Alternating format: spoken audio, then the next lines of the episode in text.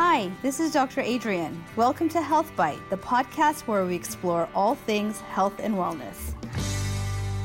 Welcome back to Health Bite, our podcast where we talk about all things health and wellness.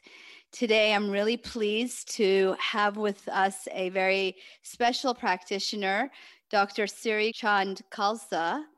Dr. Siri, I'm going to call you for short, has a really interesting background. She is board certified in internal medicine, but also has an area of expertise in Ayurveda. She is a Kundalini yoga instructor and also a Reiki master. I'm so excited to have you here. Thanks for being here with me. I am so excited to be here. Thank you for the invitation. It's a pleasure. Your background is so uh, apropos right now because I think more and more uh, people are interested in incorporating um, Eastern practices with Western medicine. And it's rare to find someone who is so well trained and grounded in both. So I really can't wait to glean your expertise on how you reconcile these two areas and aspects of medicine. I am really excited to be given the opportunity because, again, I feel that the time that we're in right now, the traditional allopathic pathway of managing stress isn't going to quite deliver us through the stressors that people are experiencing. And broadening our understanding to something beyond just the physical and the algorithmic decisions that we were given through our internal medicine training and, and corollary. Um, I just don't think it's going to be enough to bridge us through the amount of stress and tension and perhaps even illness that people are experiencing right now. Absolutely. I think um, we can probably agree that how we've been trained in internal medicine completely disregarded the uh, the very uh, evidence-based practices actually like mindfulness, uh, for example, or other means of stress reduction, yoga, breathing techniques, all of which do have evidence behind it. But we were really poorly trained. And I, like you, had to kind of seek this education on my own. You took it a step further with your training in Ayurveda. And I know that people may not exactly know what that is. So, can you first just start by defining what Ayurvedic medicine is? Sure just a slight bit of my, I like to call it my origin story. When I was in um, undergraduate at the University of Virginia, so this would have been 1991, a long time ago, 1990, um, I developed a, a difficult situation with my health. I had, I was pre med. I'd come from a STEM high school that was very high pressure. I really almost had like a nervous breakdown in my undergraduate years, but it didn't show up mentally, it showed up physically. And which is very interesting because classically we think about that degree of dysfunction being something that someone would show mentally or emotionally. But for me, I didn't, I had that steely wasp, uh, like preserve all function at all costs. And my body took the journey upon itself to show that um, difficulty. And when that happened, interestingly enough, I stopped being able to digest food. Like literally, it was nothing. It, it would have been a functional bowel disease by modern, you know, by what we know, but it. I was pretty debilitated from it, and um, I went to the student health clinic. Like I thought this should be the way we go, and the student health practitioner said, "Let me prescribe you phenobarbital." For some oh, reason, wow. this was, I mean, it's absurd, even in an allopathic paradigm. Just for people to know, is primarily prescribed for seizure disorders. Right. And there was certainly no evidence of seizure. I, I don't even understand it, but I think it, it was sort of what I call a happy accident or a happy event. And by that, I mean, um, I really left there thinking this is really wrong. There's no way that's the solution to, to what's what's caused this amount of imbalance in my body. So I went to a local metaphysical bookstore where I knew there were these great books on health and healing. And I happened to pull out a book on Ayurveda. And this would have been a cookbook now that's many years old and kind of a classic. and it was um, self healing with Ayurveda. And you could say, you know, even at that point, I was a bit curious because I thought, well, surely there should be some self healing. It shouldn't just be an external force imposed on my body. There ought to be some way I can right this ship. And um, Ayurveda is basically a several thousands year old science that developed in the Indian continent as a as their primary healing system. And Ayurveda translates literally as the science of life. So they looked at observationally over many, many generations and through powers of deep introspection and mindfulness, quite frankly, the Vedic traditions of mindfulness were there. And great teachers, and they even say saints, brought that knowledge into over time it was initially it was a um, a spoken uh, healing system. So there was no written version of it. It was passed on through generations through what are called sutras. So there's huge textbooks that are basically like poems or uh, sayings, if you will, that have a very particular rhythm that define health and vitality. And um, it looks at every aspect of our life, from our social interaction to our how we sleep, how we interact, how we manage stress, and looks at it at really what I like to say is the epigenetic level. They had this very early appreciation for how many different trend lines in our life impacted the expression of health or disease. Yeah, and I think epigenetics is such a fascinating phenomena. And just to give people out there a little taste of what that means, epigenetics is essentially the way in which our environment interacts with our, gen- our genes in order to turn on or off the expression of certain genes. So we all know that we have genes for brown eyes or black hair that gets passed down. Um, or certain temperaments, for example, that gets passed down, and even things like diabetes and obesity that gets passed down. But we now know that we can, with our environment, turn on and off those genes in a fashion that is called epigenetics. And it's super fascinating and a talk in it of itself. But continue. yes. And so um, as I progressed through my medical education, I always wanted to circle back to do a deeper exploration and study. And I, I ended up completing an internal medicine residency. I even got a master's degree along the way because I thought perhaps I wanted to do research. So I had a focus in endocrinology.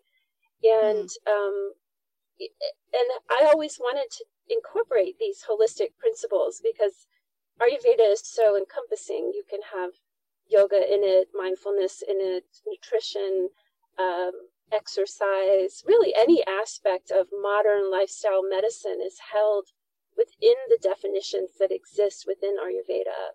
And there's specific pillars, right? So can you just tell us what those pillars of Ayurvedic medicine are? Well, you know, it's in, it's interesting because the Ayurvedic paradigm sits on a very direct and profound relationship to nature. So there's five elements, and those elements hold messages and paradigms. So, another thing that's very interesting about our allopathic training is that we've segregated ourselves from the natural world. Things feel very, we're indoors, it's outdoors kind of mindset, for lack of a better way. But in Ayurveda, it's very integrated with the external world. So these five elements, which are earth, water, fire, air, and ether, create sort of a basis for patterns. And in the Ayurvedic mindset, those patterns evolved into more and more refined patterns, which we call the doshas, which are what some people who maybe heard of Ayurveda might be familiar with. And so earth and water are kapha, water and fire are pitta, and air and ether are vata. So these three body types, if you will, extend to our physical, emotional, and mental health. And based on the amount of that element, if you will, that we have within us, gives our basis for how we move in and out of balance. So the tridoshic theory or tridosha, is the fundamental, if you will, paradigm from which treatment protocols and health is cultivated. There's a beautiful sutra in Ayurveda that basically says the purpose of Ayurveda is to preserve the health of the healthy and to rectify and bring back to balance the health to those who've lost it. And in our allopathic training, we truly have not found a way or model, we haven't found a way to really pay for the physician to practice true preventive medicine. We we actually do I was a primary care physician. We actually do early detection. We don't actually do prevention. Yeah. There's this huge schism in that health insurance and providers haven't really sort of uh, adopted the mindset that it's worthwhile to make it un, a disease process undetectable, even if there's a genetic propensity for it, which I think is very fascinating because it's very short sighted. How did we land here culturally in medicine? So in Ayurveda, we look at what's called a dinacharya, which is your daily routine. And it's how you structure your mornings that gives you that ability to navigate the stress that comes into the sympathetic parasympathetic axis, which I think is a big mediator in the modern world of much more than we realize that trauma response, that fight, flight, freeze element. So Ayurveda gives you that resilience buffer through meditation, through self care, and you manage that in direct correlation to your dosha. So you begin to learn the manual for your unique body. So to me, Ayurveda is the ultimate precision medicine, the ultimate mm-hmm. N of one. And a good, well trained Ayurvedic doctor looks at many aspects of someone's mentality, emotional life, uh, mental life, their physical endurance, their digestive capacity, their family history, which then gives them this trajectory of what your treatment process would look like. And frankly, each evaluation is radically different. There's never, as Heraclitus said, you never step in the same river twice. No two patients, though they may have the same Western diagnosis, are ever approached in the same way. And so, how do you, as a practitioner, bring these two things together? Because I think it's very important to also acknowledge that there are certain things for which cut and dry Western medicine is the solution, right? So somebody comes in with a urinary tract infection uh, or a complicated sinus infection, that person is going to require antibiotics, right? We don't just meditate exactly. it away. Yeah. but there may be things that that individual who has recurrent urinary tract infections or upper respiratory infections can do within Ayurvedic medicine that can enhance or boost their immunity so that the propensity for them to develop these recurrent infections are not there. So, how do you go about bringing that uh, about in a very practical way? And I think this is a really critical question because uh, I additionally I'm board certified in integrative medicine and have done a two-year fellowship. And I've also done three years of full-time Ayurvedic study. So is there a practical way that someone who has not dedicated themselves to being in the 45th grade can sort of develop a relationship to this? And so um, my my general feeling on this has been because these principles are not integrated into our educational process, generally it's good to have a team that you work with. And you know that when you just have to learn to have good judgment as an allopathic physician and say, wow, we're seeing a chronic or recurrent chronic position, uh, uh, you know, health issue here. Where can we utilize someone else's knowledge base? Whether it's a yoga teacher, an Ayurvedic lifestyle practitioner, a, a Qigong teacher, an acupuncturist, a nutritionist, knowing that there's no way that most of us in allopathic medicine could possibly have the the energy to have mastered more than one specialty in depth. I think also the onus is on the person uh, us as individuals, as um, not patients, but just humans, right? Yes.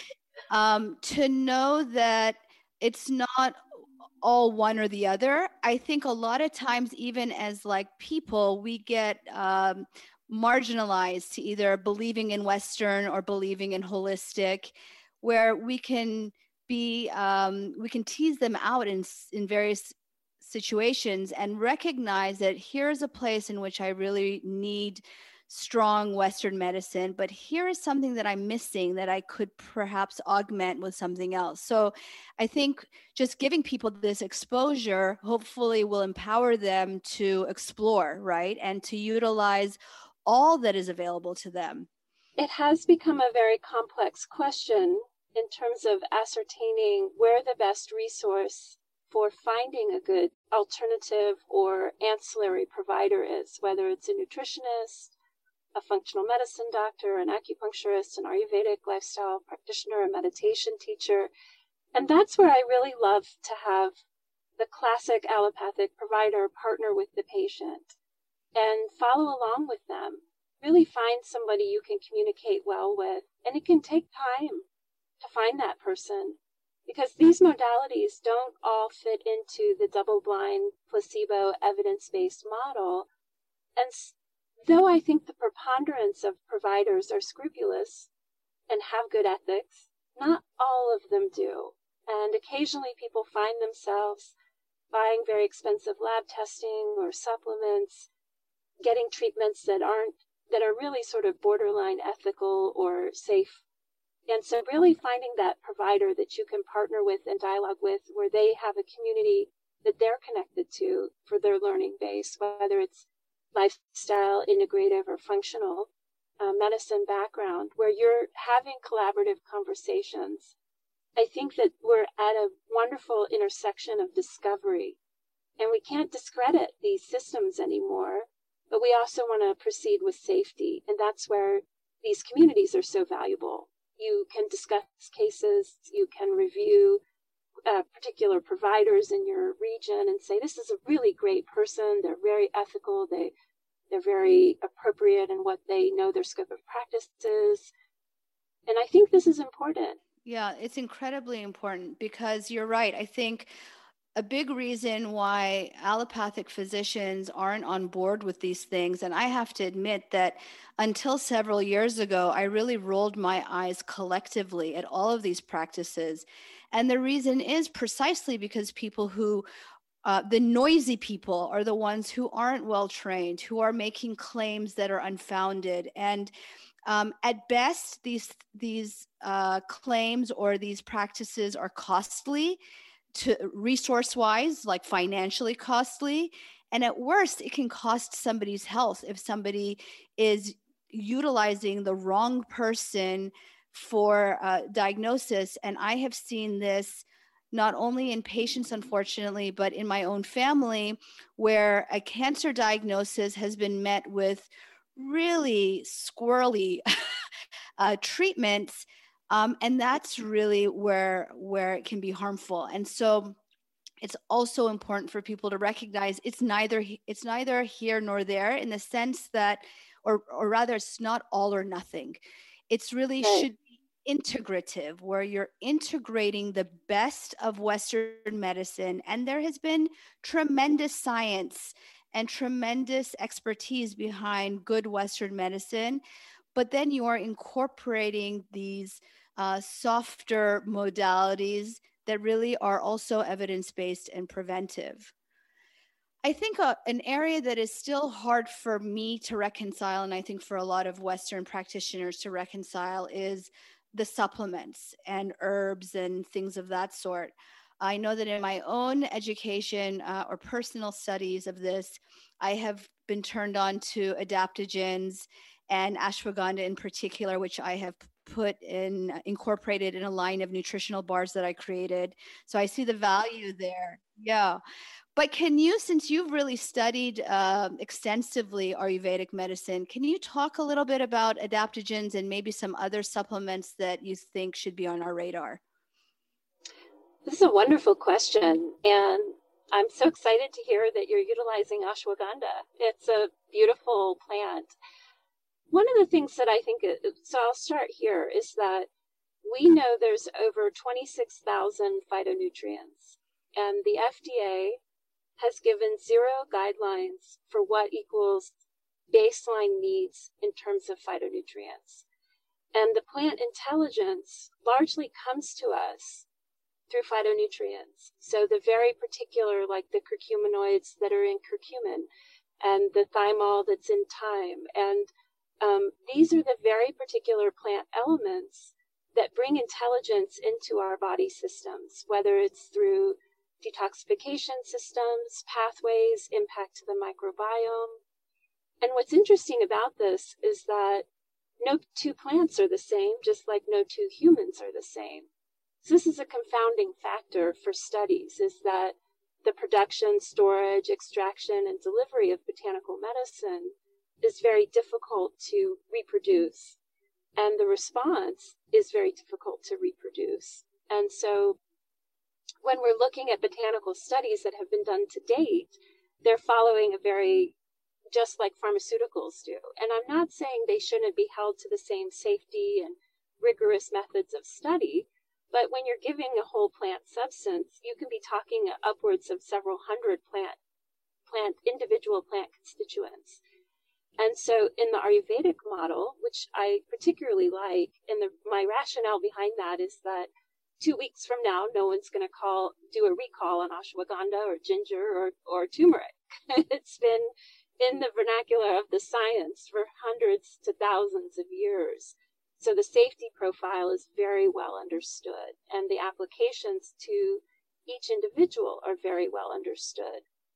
What's a little challenging is that the Ayurvedic model for delivery of care doesn't translate into a double blind placebo controlled trial. So, where one botanical would be particularly efficacious in one situation for a particular sort of imbalance, it may not work unilaterally because the source of the imbalance may be different between people. That doesn't mean we can't still find clinical applications in this modern time where we can say, chronic inflammation, possibly migraines, possibly um, as a as a role as an anti-infection for turmeric. I mean, turmeric is very well studied. Right. Ginger has been well studied as a prokinetic for nausea and pregnancy. You know, there's different places where some botanicals have really just stepped in the spotlight and just shining really beautifully. Like, yes, the studies are reproducible. So I think the challenge really is understanding the safety profile, the interactions with pharmaceuticals, and the best application. And I think that we're at we're at a crossroads where I'm so excited there's interest in it because I know there's a lot of work to do to really find where we can bridge what we know from these ancient sciences. And there's many, there's in fact a very interesting traditional Chinese medicine formula that has, a, I believe, a, a mushroom, licorice, and a third substance that's been studied for weaning off steroids for asthma patients. I think um, at one of the East Coast schools, is it Columbia or I'm sorry, I don't remember the nuances of that study, but there's a particular MD who's got a research protocol where they were able to wean people off using this particular um, steroid.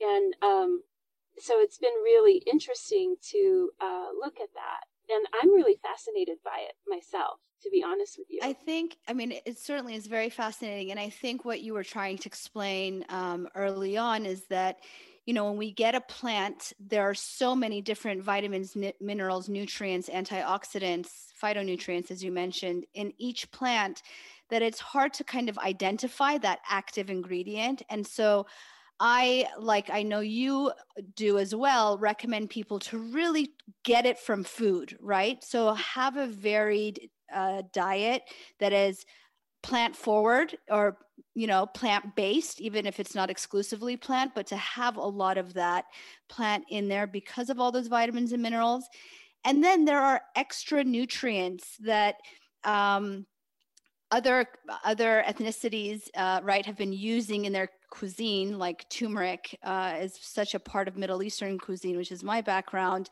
but these these herbs and spices used in cuisine that classically Westerners, we don't use it in ours, we can supplement. And to your point of evidence based medicine, the reason why this is important is that sometimes these these substances can i mean they are psycho they are active not psychoactive necessarily but they are active right meaning that they just because they come from plants uh, heroin comes from a plant doesn't mean they doesn't do stuff to you, right? So we need to know exactly. what these plants are doing for us. Um, but there's also great data for some of these things, like uh, ashwagandha, for example. I am fascinated by all of the randomized controlled trials, which is our gold standard for medical studies, right? In ashwagandha and how it helps enhance mood and cognition. And so, to your point, I think it's important for, for people to be smart about who they're getting their advice from and where they're getting their supplements from as well uh, because as you said this they are not fda approved and so that means no one's really looking in the bottle to make sure that what it says no. you're getting you're in fact truly getting and there's been unfortunately several published studies of ayurvedic botanicals being highly contaminated with lead and mercury and what's interesting about that is that Unfortunately, some of the manufacturing processes have contaminated product that they're drawing from or the process they're using is antiquated or they're just not ethical.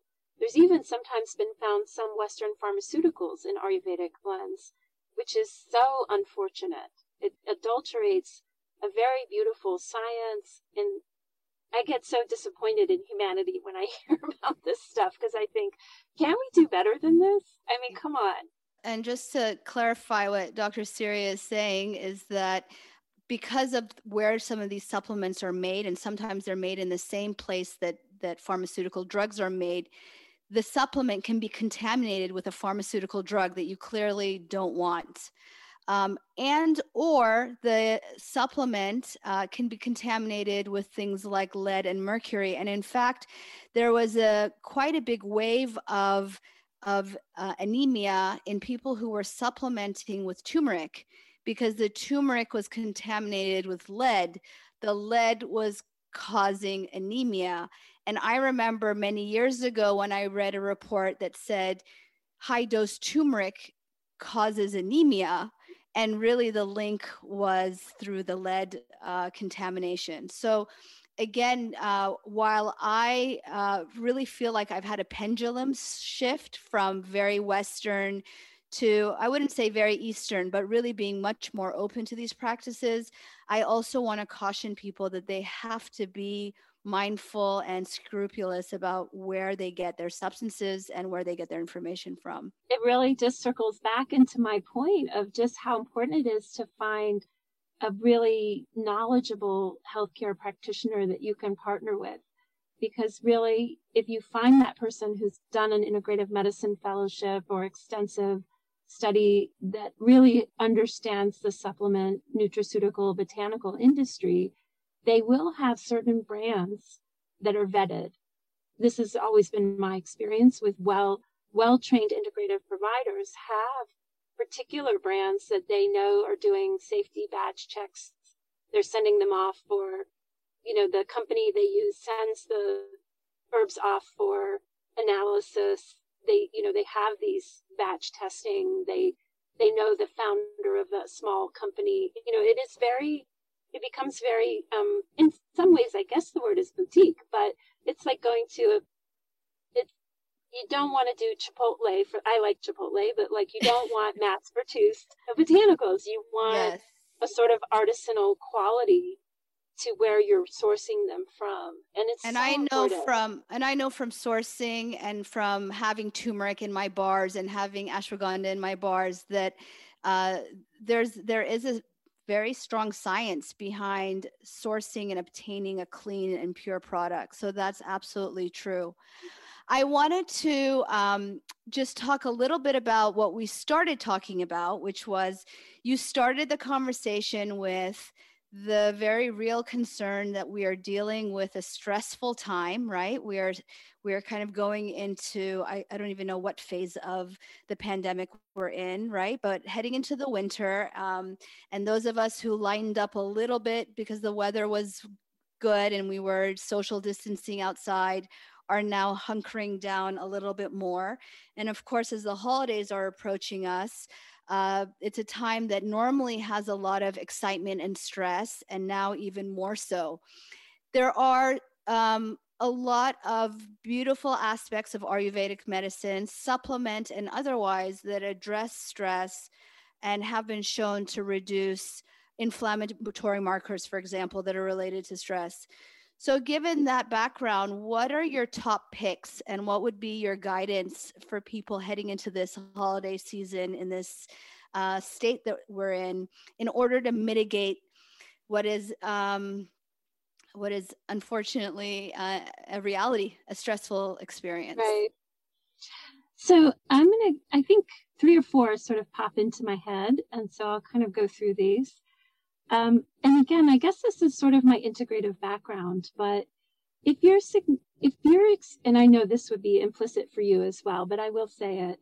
If you're experiencing significant um, stress where you're having difficulty sleeping, difficulty feeling connected, feeling yourself withdrawing, and even progressive thoughts um, from there, it's so important to get help it's so important to get your network of support in place, whether it's friends, family, therapists, psychiatrists.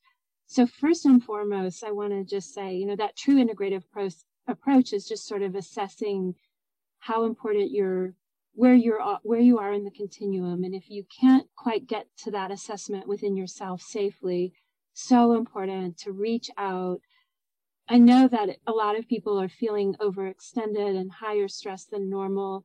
And as a culture, as a country, we have a significant amount of depression and anxiety. And it would be perfectly normal for those conditions to be a bit worse right now, considering all the other stressors. It's sort of so so I do want to just point that out. It's so important. I really appreciate that you bring that up because I think a, lot of us, and I find myself guilty of this as well, sometimes feel like we're holding uh, pom poms on the sidelines and cheerleading people along. And absolutely, there are so many practices like good nutrition, exercise, mindfulness that can help manage stress and anxiety and depressed mood. But at the end of the day, when the uh, symptoms become um, disruptive to people's lives, then that's a sign that we need to actually get uh, a higher level of help and expertise. So I really appreciate you reminding us of that. Yeah, I think you know that's been my in my own life too. You know, sometimes I would go, "I'm I'm fine, it's all good here," and then really I needed more support than I was willing to acknowledge. Um, so that so having said that, there's three areas where I would look really concretely. And we know that in the, well, I should say, in the Ayurvedic model, finding routine is actually one of the core foundations to helping um, quiet anxious thoughts. And so, even if finding a routine, I have found this in myself. So I'll use myself as an example. I'm working from home which means I'm in and out of the kitchen five, six, seven times a day. I'm not really eating at regular meal times like I used to. Uh, sometimes bed is early, sometimes bed is late. And even this morning, I was thinking, uh, I really need to get back to a routine. I have really left what used to be the normal structure of my day. And in the Ayurvedic um, teachings, rhythmicity and routine are actually the foundation for balance and resiliency. And so if we can circle back in and just pay attention to when we're going to bed, what time we're eating lunch, what time we're eating breakfast, this can be really useful. And I think in the context of that, the second thing I would look closely at is our nighttime routine. So restorative sleep, and I, I imagine you, if you haven't done a podcast, I'm sorry, I don't know your whole inventory. At some point, you'll have a sleep expert on because yes. it's just such a foundational piece. But in the Ayurvedic model, which is slightly transitioning to the integrative model, it's um, nurturing the sensory system, so the eyes. So letting the eyes have lower light, dim lights in the house, amber glasses, the blue light blocking, so that if you're if you are on the phone, which a lot of people are in that scroll hole as we call it right now, it's like, oh gosh, I'm I'm bored and I'm busy. You know, it's like uh the simultaneous tension that's happening.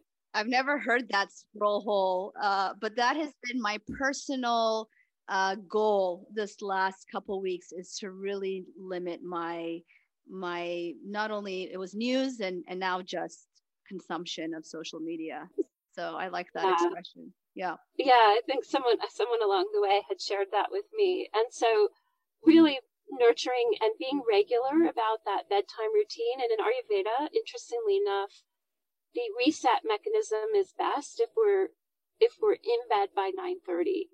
There's a mm-hmm. circadian rhythm concept in Ayurveda that says once we're awake and active after 10 p.m., we get this second wind that's utilizing pitta, which is this transformative energy, which tends to leave us feeling a bit revitalized. But in theory, that's a digestive, metaphoric time for digesting the day, digesting food. So if we're awake, we're sort of diverting energy from a process the body is sort of naturally tending towards. Interesting. So sleep, so routine and looking at our sleep schedule. And the third one, and again, it is um, it is a funny one, but uh, I find in the holiday season, and I'm going to say perfectly guilty here, is that there's just this preponderance of baked goods and um, holiday celebrations that permeate with sugar, refined sugar. And I'm not a person that says eliminate all refined sugar or white flour. Um, I'd like to have a sense of moderation in that these are things that flavors that I enjoy mentally, emotionally, traditions in the family of holiday cookies.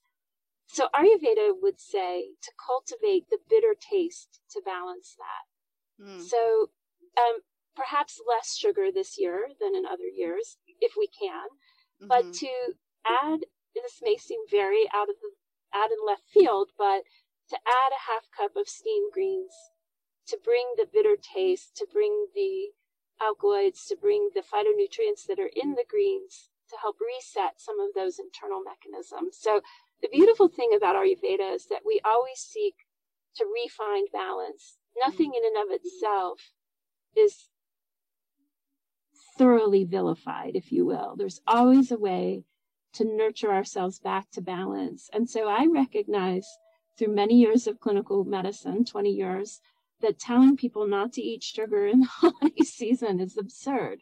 So I have adopted a mindset of what can we add to that mm. while being mindful of our consumption and understanding that sugar affects immunity, mood, sleep, energy, right. um, all of those things. So those would, I could go on and on, but those yeah. would be three that we could look really concretely at in this time to just give us a little more resiliency, because that's really what we're all looking for right now in this COVID time is just that that ability to pause before we react, that ability to pause before we decide, before we reach for something that may not be benefiting our health.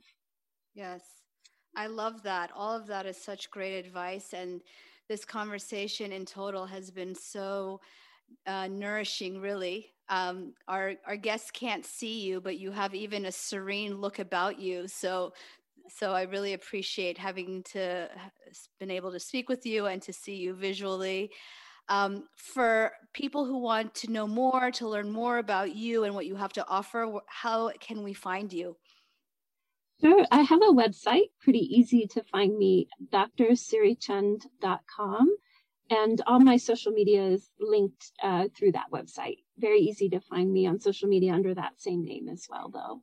Yes, and I know you do wonderful videos from the kitchen, so there's a lot of great content there. I really appreciate you taking the time to being uh, to speak with me and be on this podcast. It's been lovely to have you. And I'm so excited for what you're creating, your intention, and the guests. And thank you so much for having me. Yes, pleasure. Pleasure. Thank you.